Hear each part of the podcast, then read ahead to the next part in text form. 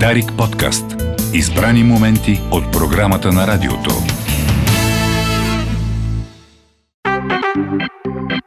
И детето е човек.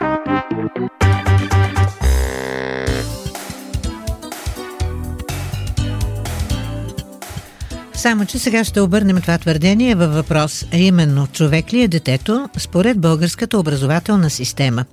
Предизвикателен въпрос, разбира се, ще го обсъждаме заедно с Милена Ленева от Фундация Темпо и с Нора Гавазова, основател и ръководител на детската къща във Варна.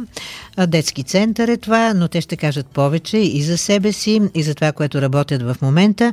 Аз само накратко ще въведа и ще кажа, че има един екип, така да кажем, неформално събрали се експерти в областта на образованието, които работят именно за това наистина образователната система така да проработи, че да видим, че детето е признавано за човек в нея. Здравейте и на двете ви. Милена, дали се чуваме? Здравейте, да. Чуваме Нора, здравейте и на вас.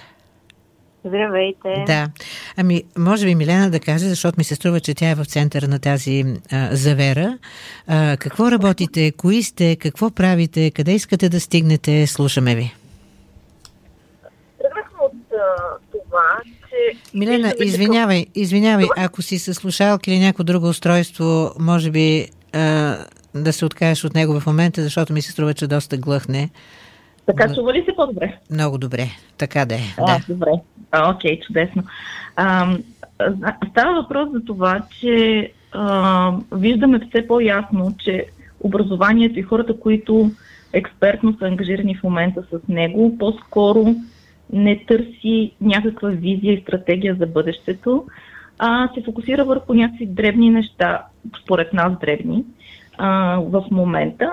И това, което се случва е, че се опитваме да решаваме някакви доста технически въпроси в свят, в който в момента наистина революционно се променя образованието навсякъде. А, което може да доведе до там, че в крайна сметка ние да бъдем ни аутсайдери по всички параграфи.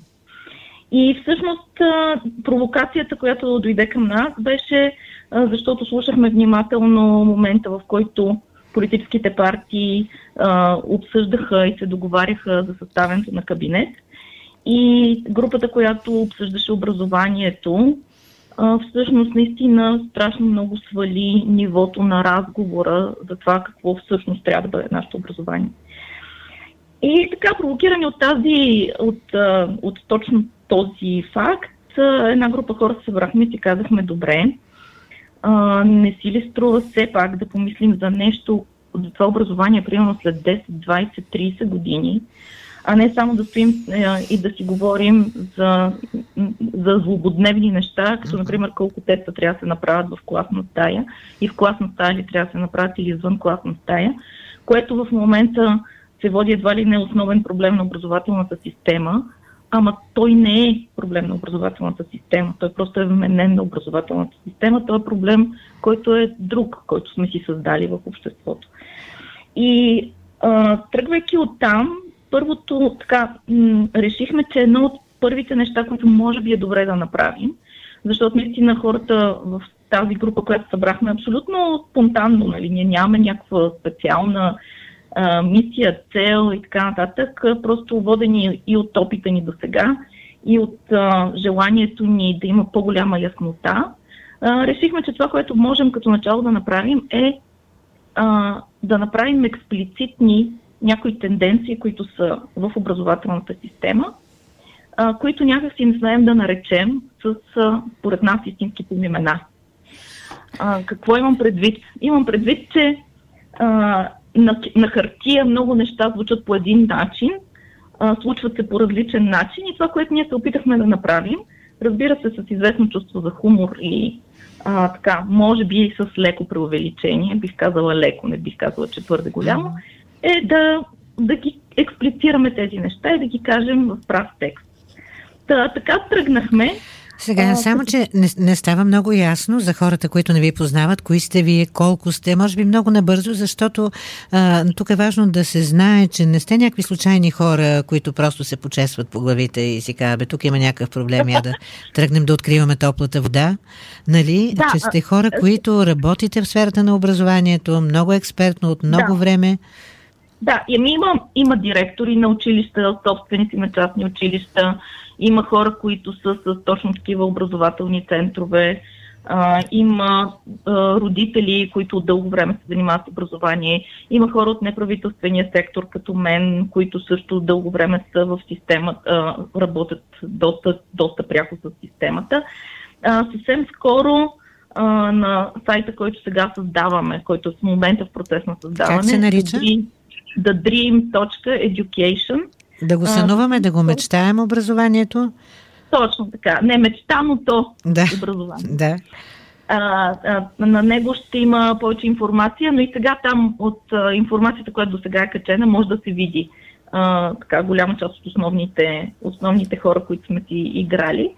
А, наистина опита ни в образователната система а, изключвайки този, който сме прекарали като ученици в нея, наистина като вече възрастни професионалисти, на хората, които описахме, е повече от 100 години. М- така че, да, имаме такъв опит, може би не е най-стандартния и най-традиционния. Mm-hmm. А, имаме, да кажем, че е така по, по, може би по-алтернативен поглед към нея.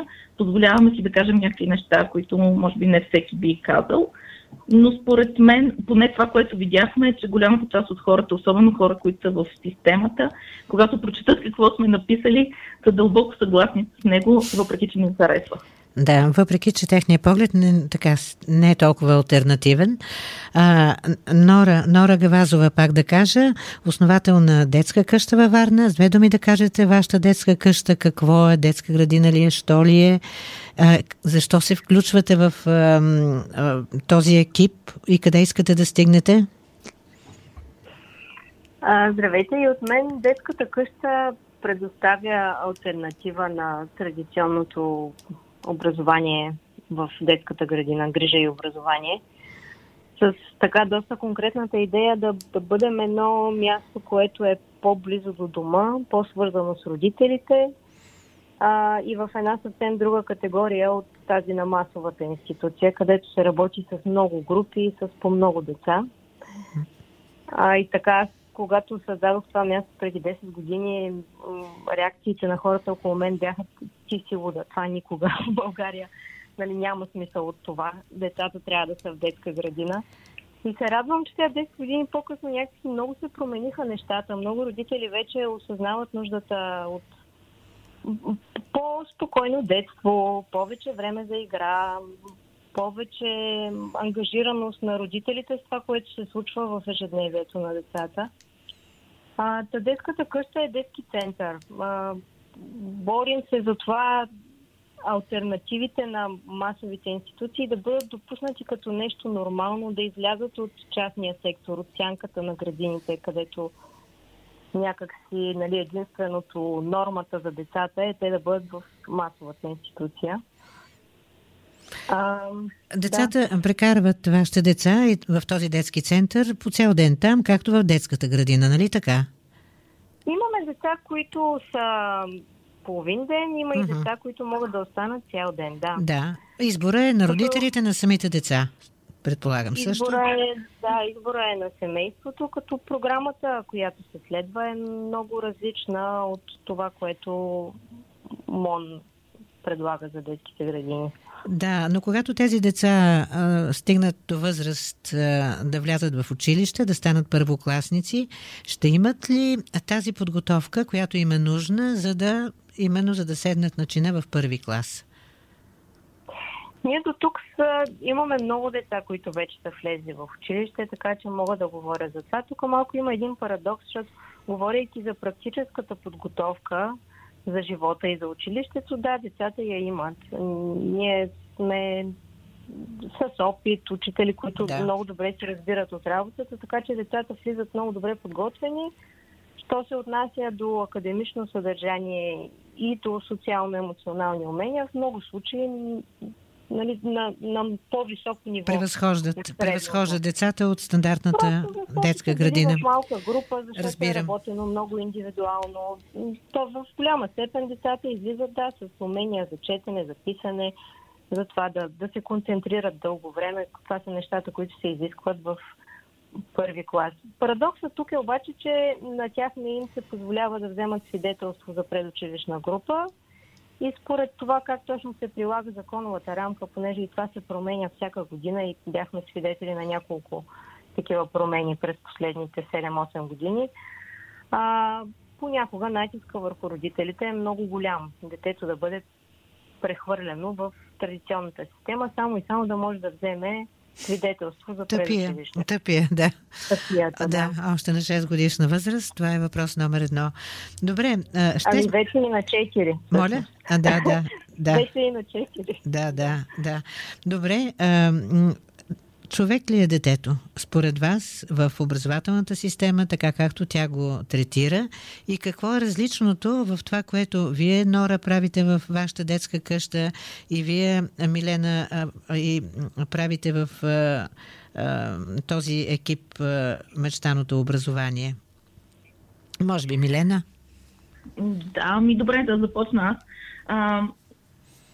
За съжаление, усещането е, че образователната система не гледа на детето като човек.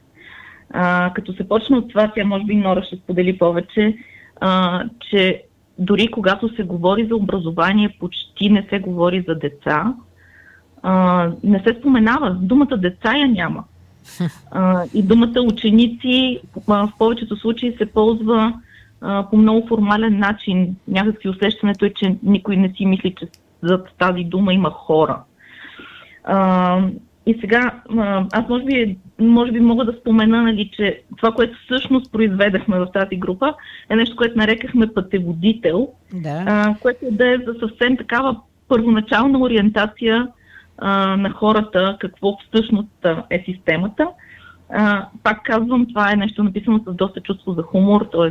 Нали, не го приемайте едно към едно, но за съжаление голяма част от нещата вътре са а, така, доста съответни на реалността.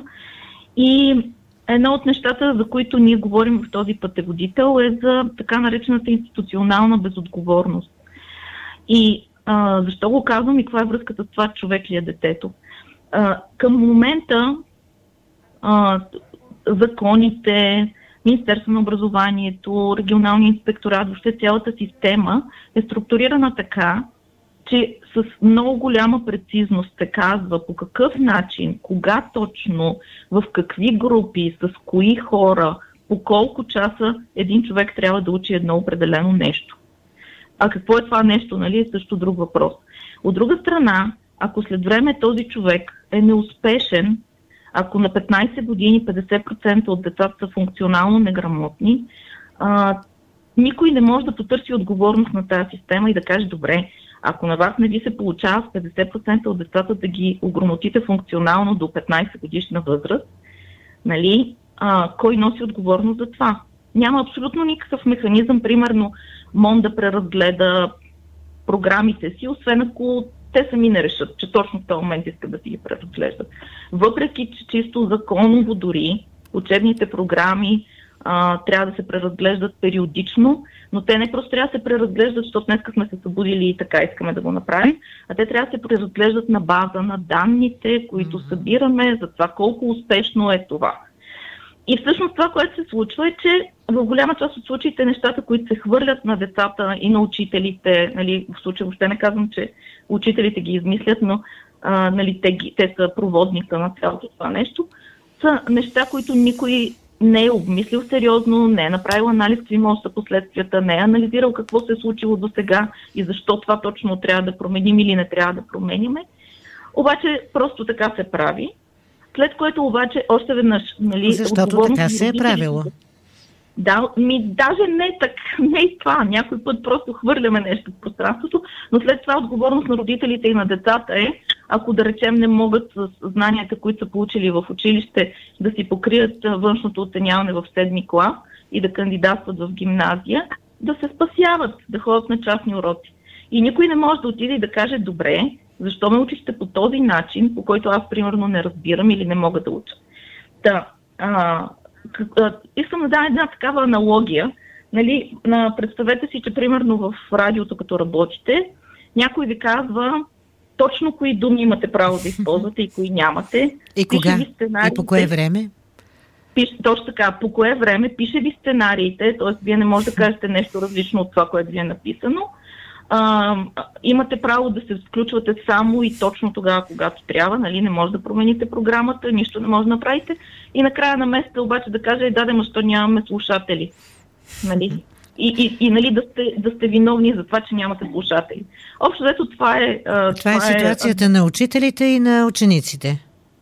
Да, и в крайна сметка, а, нали, а, да, някои примерно казват, е, да, да, ема те могат примерно да изберат да отидат в друго училище, само че ако продължим аналогията, идеята е, че а, общо взето всяка радиопрограма ще трябва да има определена а, програмна схема и дори да отидете от едното радио в другото радио, пак ще трябва да четете същите неща. Да. И ако това нещо, ако това нещо се случва, нали, няма как някой да каже после, че а, вие сте виновни за това, че примерно нямате слушатели. Може някой да напише прекрасна програма и прекрасен сценарий да имате слушатели, а, но вие пак няма да сте виновни за това. Тоест, нали, вие нямате нищо общо с случая. И това се случва с децата, само че там накрая последствията ги поемат те и родителите им. Тоест това ще означава, ако продължим пак аналогията, ще означава, че при вас накрая на месеца казват, да, да, хубаво ти чете всичките тези неща, които ти дадахме в точно този момент, по точно този начин, по който такова, обаче нямаме слушатели, затова няма да имаш пари. Да, Управи. и последиците ще бъдат при нас. При... Точно така. А в да. образованието последиците са при самите деца. Добре. И семействата. И семействата, да. Институционална безотговорност, такава, така го нарече това описание на нещата Милена Ленева. Аз искам да върна обаче разговора в детската, в детската възраст още и в детската градина и в детската къща специално на Нора Гавазова и да видим а, какъв е работещия подход там, с какво е по-различен, кое прави в вашата среда, във вашата работа детето наистина човек, зачитан, важен и, и най-важния. Нора. Да. Аз тук ще, ще стъпя малко и върху предишния ви въпрос, дали детето е човек и да, как да. гледаме на детето през първите седем.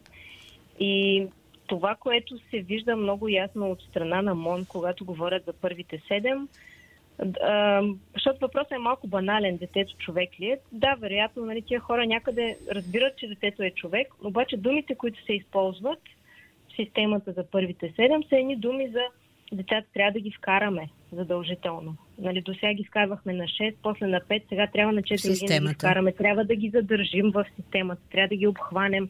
Това е езика, който се използва за малките деца. И тук големия въпрос е всъщност тази система за какво служи. Ние оставаме с впечатление, че това е една система за задържане. Защото тя е концепирана по този начин. Това е една система за обхват и задържане. А, и от друга страна обаче ние знаем, че смисъла на първите седем е за развитие, той не е за задържане. Нали, по цял свят се говори да, за Не просто да ги вкараш в детско заведение и да ги задържиш да там, а да се така, Има случват... много изследвания, които показват, че това с вкарването всъщност работи единствено, ако там, където ги вкарваш, а, първо взаимоотношенията са на много, ще го кажа, високо ниво, ама смисъл има възможност за индивидуални взаимоотношения. Тоест, всяко дете да се почувства видяно, зачетено, mm-hmm. чуто. Mm-hmm. Това е много, нали, аз съм тук, но аз съм личност, макар и на 3 години. А, и от друга страна говорим за потенциала за учене, защото всяко дете носи огромен потенциал на учене, ама този потенциал трябва да може учителя да го види и да му даде възможност да покълне, а не ние да казваме и да даваме на децата, както и Милена каза по-рано, през цялото време, те да бъдат обекти и приемници на това, което учителя има да, да даде. Та, тук разликите са изключително големи. Ако Може ли, Нора, да ги, онаг... идея... да ги онагледите малко тези разлики? Да, При вас ако... как се случва това зачитане на, на тригодишното дете? Да знае, че може да е малък човек, но е човек и е важен и е личност и е един от многото, но, но това не го прави по-малоценен. в основата на този подход е да имаме да имаме някаква индивидуалност. То е, времето на децата принадлежи на тях. То не е на учителя. Затова имаме о, програма, която е центрирана около нуждите на децата и на групата. А не около работната тетрадка на учителя. Друга голяма разлика е, че учителя просто съпровожда детето, наблюдава детето, гледа какво се случва, начина по който той общува и след това стъпва върху това, което наблюдава в ежедневието. Тоест, ако а, три деца са се събрали в игра на топка, учителя може да се присъедини там и може да задълбочи това, което се случва и а не да ги изкара оттам и да, да каже сега ще правим обаче а, оцветяване на ябълки. Изключително важно е детето да има възможност да разполага със своето време, защото това всъщност го учи на самоконтрол, на общуване с другия, на граници. Добре, но ето сега ще ви попитам. Три деца играят с топка и учителя казал чудесна ситуация да се включи и покрай тази игра с топка хем да се забавляваме, хем да се разтоварим, хем да научим нови неща за общуване, за знам ли как, в коя област информация и така нататък. А останалите групички по 3, по 3, по 3 до 25 деца в една група в детската градина, какво ще правят в този момент? Тук големия въпрос е как създаваме образователна среда за децата, която също да бъде, както ние казваме, трети учител. Тоест нямаме... Да, самата среда една... да учи. Сама, самата среда има различни кътове, в които децата могат да бъдат активни още в влизането си в детската градина. Тук от, отново разликата е дали гледаме на детето като на активен участник в процеса и тогава оставяме различни материали, с които то може да се ангажира. Това могат да бъдат двигателни материали, могат да бъдат и такива, които насърчават а, академичното учене, числа, букви. А, при нас, примерно, има една маса с листи, снимки на цялата група и фломастери. Децата много обичат от 3 годишна възраст да си пишат картички. Да. Това започва с а, така проста дръскотина, това да се опиташ да изрежеш снимката на детето, което харесваш и да я залепиш. И към 4 години тези деца вече започват да изписват имената на своите приятели, след това продължават с кратки пожелания или отделни думи под това е един работен кът, който изключително много насърчава писането и това да, да гледаш на писането не само от техническата му част, т.е. буквата А и начина по който аз ще изпиша диагоналите, защото писането всъщност е в основата си комуникация, т.е. вързване. И е много важно децата да израстват с идеята, че писането е писането носи смисъл. То е начин на комуникация, който е изключително Точно важен свързване, за човечеството. Да, на свързване. Да. Мисля, че ясно го казахте. Ако сведем това до работния лист с писането на буква А и буква Б, тогава децата не виждат никакъв смисъл. И това е най-сигурният път да им убием всяко желание за учене. Нали, сегментирайки го и отделяйки го от Добре, горе-долу си започнах да си представям. В един кът децата играят на топка, в другия кът имат възможност да, да, да си напишат картички, да си направят, да си изрежат, да започнат да разпознават буквите, да разбират как а, този свят на буквите помага да се свързват и да общуват помежду си. Другият кът, кътове, какво се случва на вашата детска къща? При нас има, например, кът, в който децата могат да се преобличат.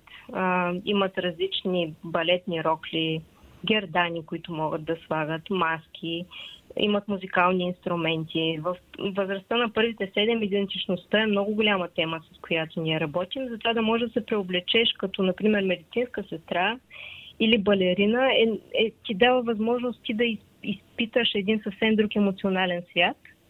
И това за децата е много въздействащо. Това също е начин на учене. А, имаме математически кът, който е не просто боравене с числата от 1 до 10, примерно. Там има страшно много материали за конструиране, които са различни по вид и форма и брой, защото математическите концепции през първите 7 се изграждат през много манипулиране с количества. Така че децата трябва да могат страшно много да играят, да подреждат една и съща кула да падне 50 пъти. Това носи различна математическа информация и пространствена, как се подреждат предметите и формите.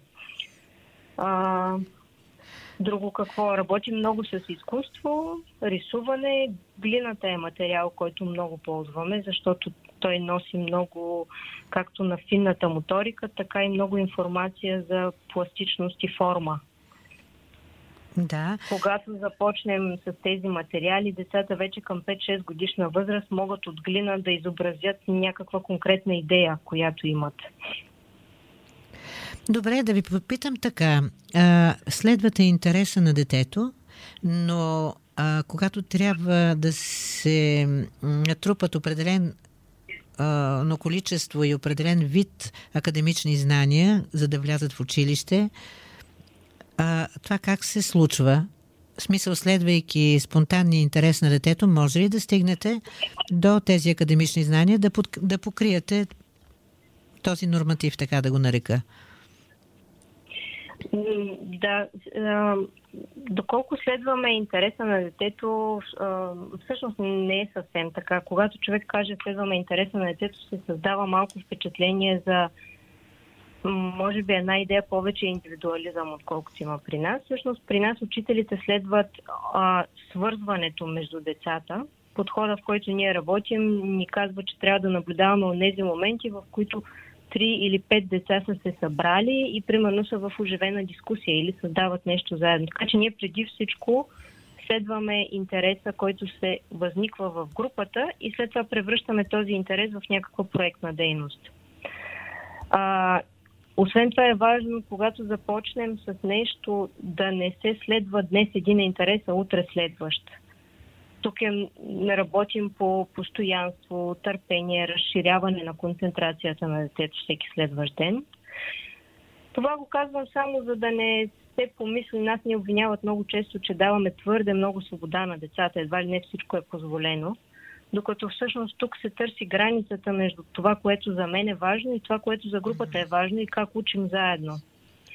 А как се стига до академичните знания? Ами, има много ритуали, които помагат за това. Например, има вградени много ритуали, които помагат на децата да започнат да боравят с числата. Имаме сутрешно кръгче, в които всеки ден се пресмята колко деца са днес, колко деца липсват. Като дойдат тези тримата, които дойдат. А в момента сме 12. Колко ще станем?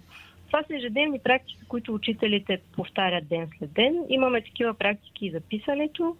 И когато навлезем в проект на дейност, тогава децата са изключително стимулирани, когато създадат нещо, те да го напишат. Всеки след обед списват един вестник, в който, който е вестника на групата и там си залепят снимки и пишат за родителите какво са правили. И когато родителите дойдат, те трябва някак си да разкодират да. какво е написано. Така че за групата това е повод в рамките на годината това писане толкова да се усъвършенства, че някой ден родителите да успеят сами да прочетат написаното. Да разберат да. написаното. Да. Добре, много увлекателно разказвате и много полезно със сигурност. Дарик подкаст. Избрани моменти от програмата на радиото.